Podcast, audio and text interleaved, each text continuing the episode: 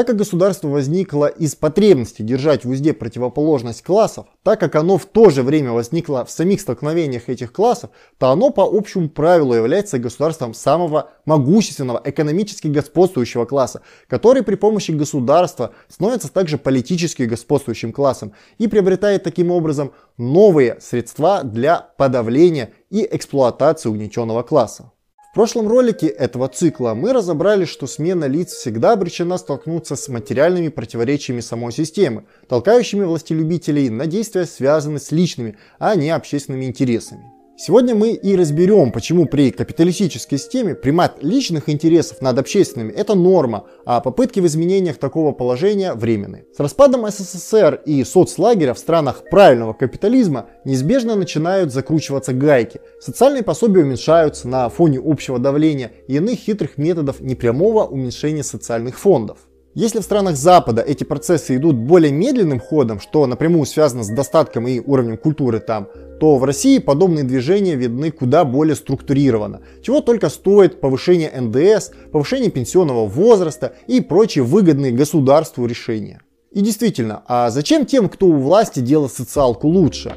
Это не в их материальных интересах, а всякая попытка сослаться на мораль и желание делать людей лучше, это на самом деле полнейший идеалистический вздор.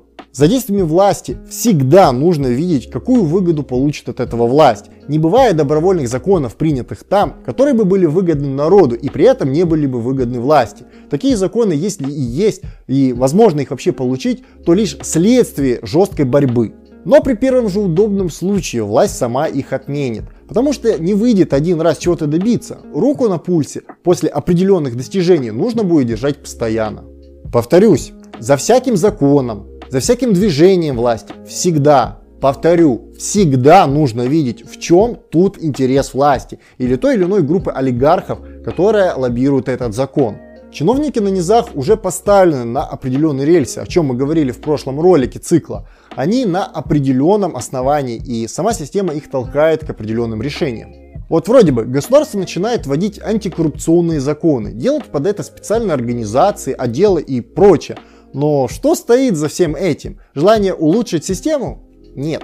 Прежде всего, это желание взять все под свой контроль, сформировать папочку на каждого человека в аппарате, чтобы им можно было манипулировать а в нужный момент надавить. В итоге получается картина, напоминающая кукловода, управляющего другим кукловодом, который управляется третьим кукловодом. И если вы считаете, что Путин это последнее звено, вы ошибаетесь. И нет, это не рептилоиды. Путин это всего лишь форма выражения интересов определенных групп капиталистов, а его срок пребывания на троне это закономерное следствие определенного консенсуса среди элит.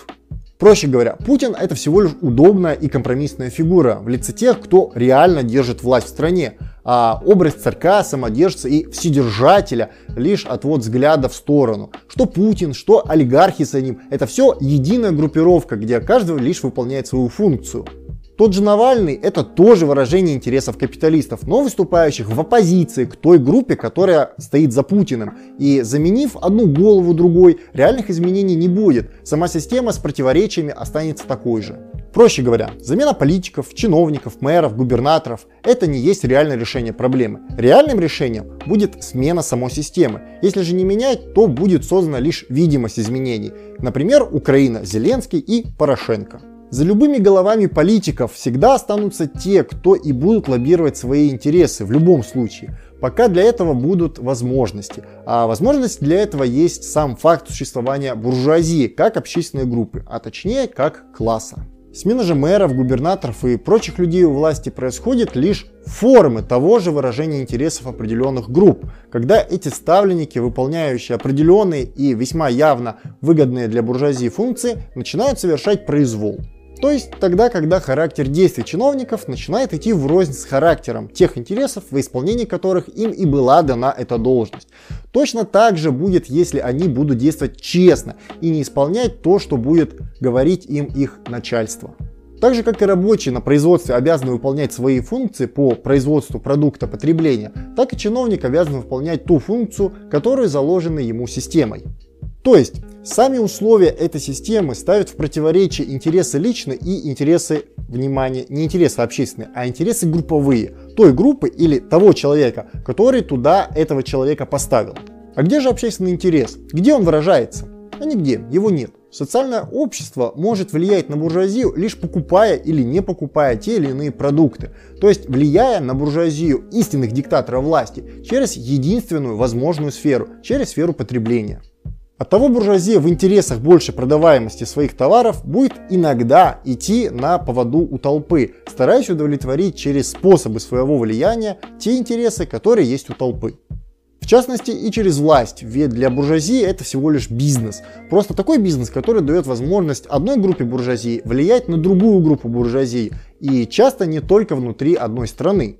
Еще раз, для буржуазии политика это один из инструментов для продвижения своего бизнеса. Политика это лишь способ упростить себе жизнь, принять выгодные законы, которые задавят конкурентов, или развязать войну в стране с нефтью для привнесения туда демократии. Изменяя должностных лиц мы ничего не решаем. Напротив, весьма часто народным недовольством пользуются другие группы буржуазии, чтобы, оседлав народное недовольство, продавить своих кандидатов на выгодное место. Так и получается то, что мы называем Майданом, или иначе говоря, цветной революцией, когда одна группа буржуазии меняется на другую на волне народного недовольства. Возможно ли сделать изменения внутри системы? Тут уж закономерный исторический вопрос. Изменение чего? Одних голов на другие? Да, конечно, можно. Изменить систему? Увы, нет. Это невозможно. Пока это не станет материально необходимым самим буржуа, что не будет реализовано никогда. Отдаст ли буржуазия такой инструмент из своих рук добровольно?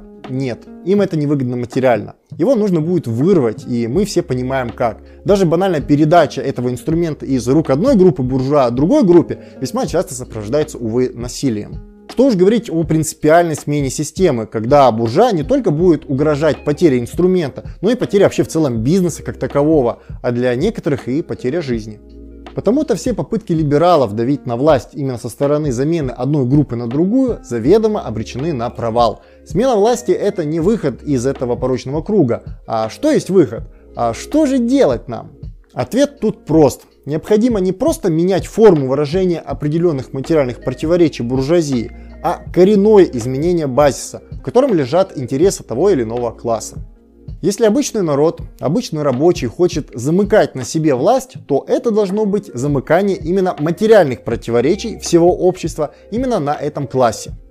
Если стоит цель сделать государство, которое бы работало на пользу рабочего класса, то есть изменить примат интересов системы, то необходимо изменить саму корневую систему. Необходима смена власти не как смена одной группы на другую, а как смена принципа, смена одного класса на другой, смена подхода к формированию всех надстроечных форм. А это возможно лишь со сменой производственных отношений в обществе, с диктатурой пролетариата. Только заполучив власть, рабочие могут внести коренные изменения в общество. Только изменив принципы производства и распределения, можно достичь результата. Ведь чтобы радикально изменить общество, нужно изменить класс, правящий этим обществом. Только тогда и только так будут сняты противоречия присущей современной системы. Только тогда и только так вопрос о смене чиновников будет иметь смысл. Только тогда, когда всеми процессами в обществе руководят те, в чьих материальных интересах и будет лежать улучшение всего общества. А эти интересы это исконные интересы всех рабочих. Именно тогда, когда интересы рабочих будут базисными, именно тогда и будет справедливая система. Только так можно достичь результата. А без изменения принципа производства и без изменения производственных отношений в обществе, любые изменения в пользу трудящихся – это временные явления. А значит изменять нужно не на время, а навсегда. А это возможно только через изменение правящего класса. А на сегодня все. Задавайте ваши вопросы в комментариях, ставьте лайк, подписывайтесь на канал, жмите на колокольчик и делитесь этим видео в соцсетях. Удачи!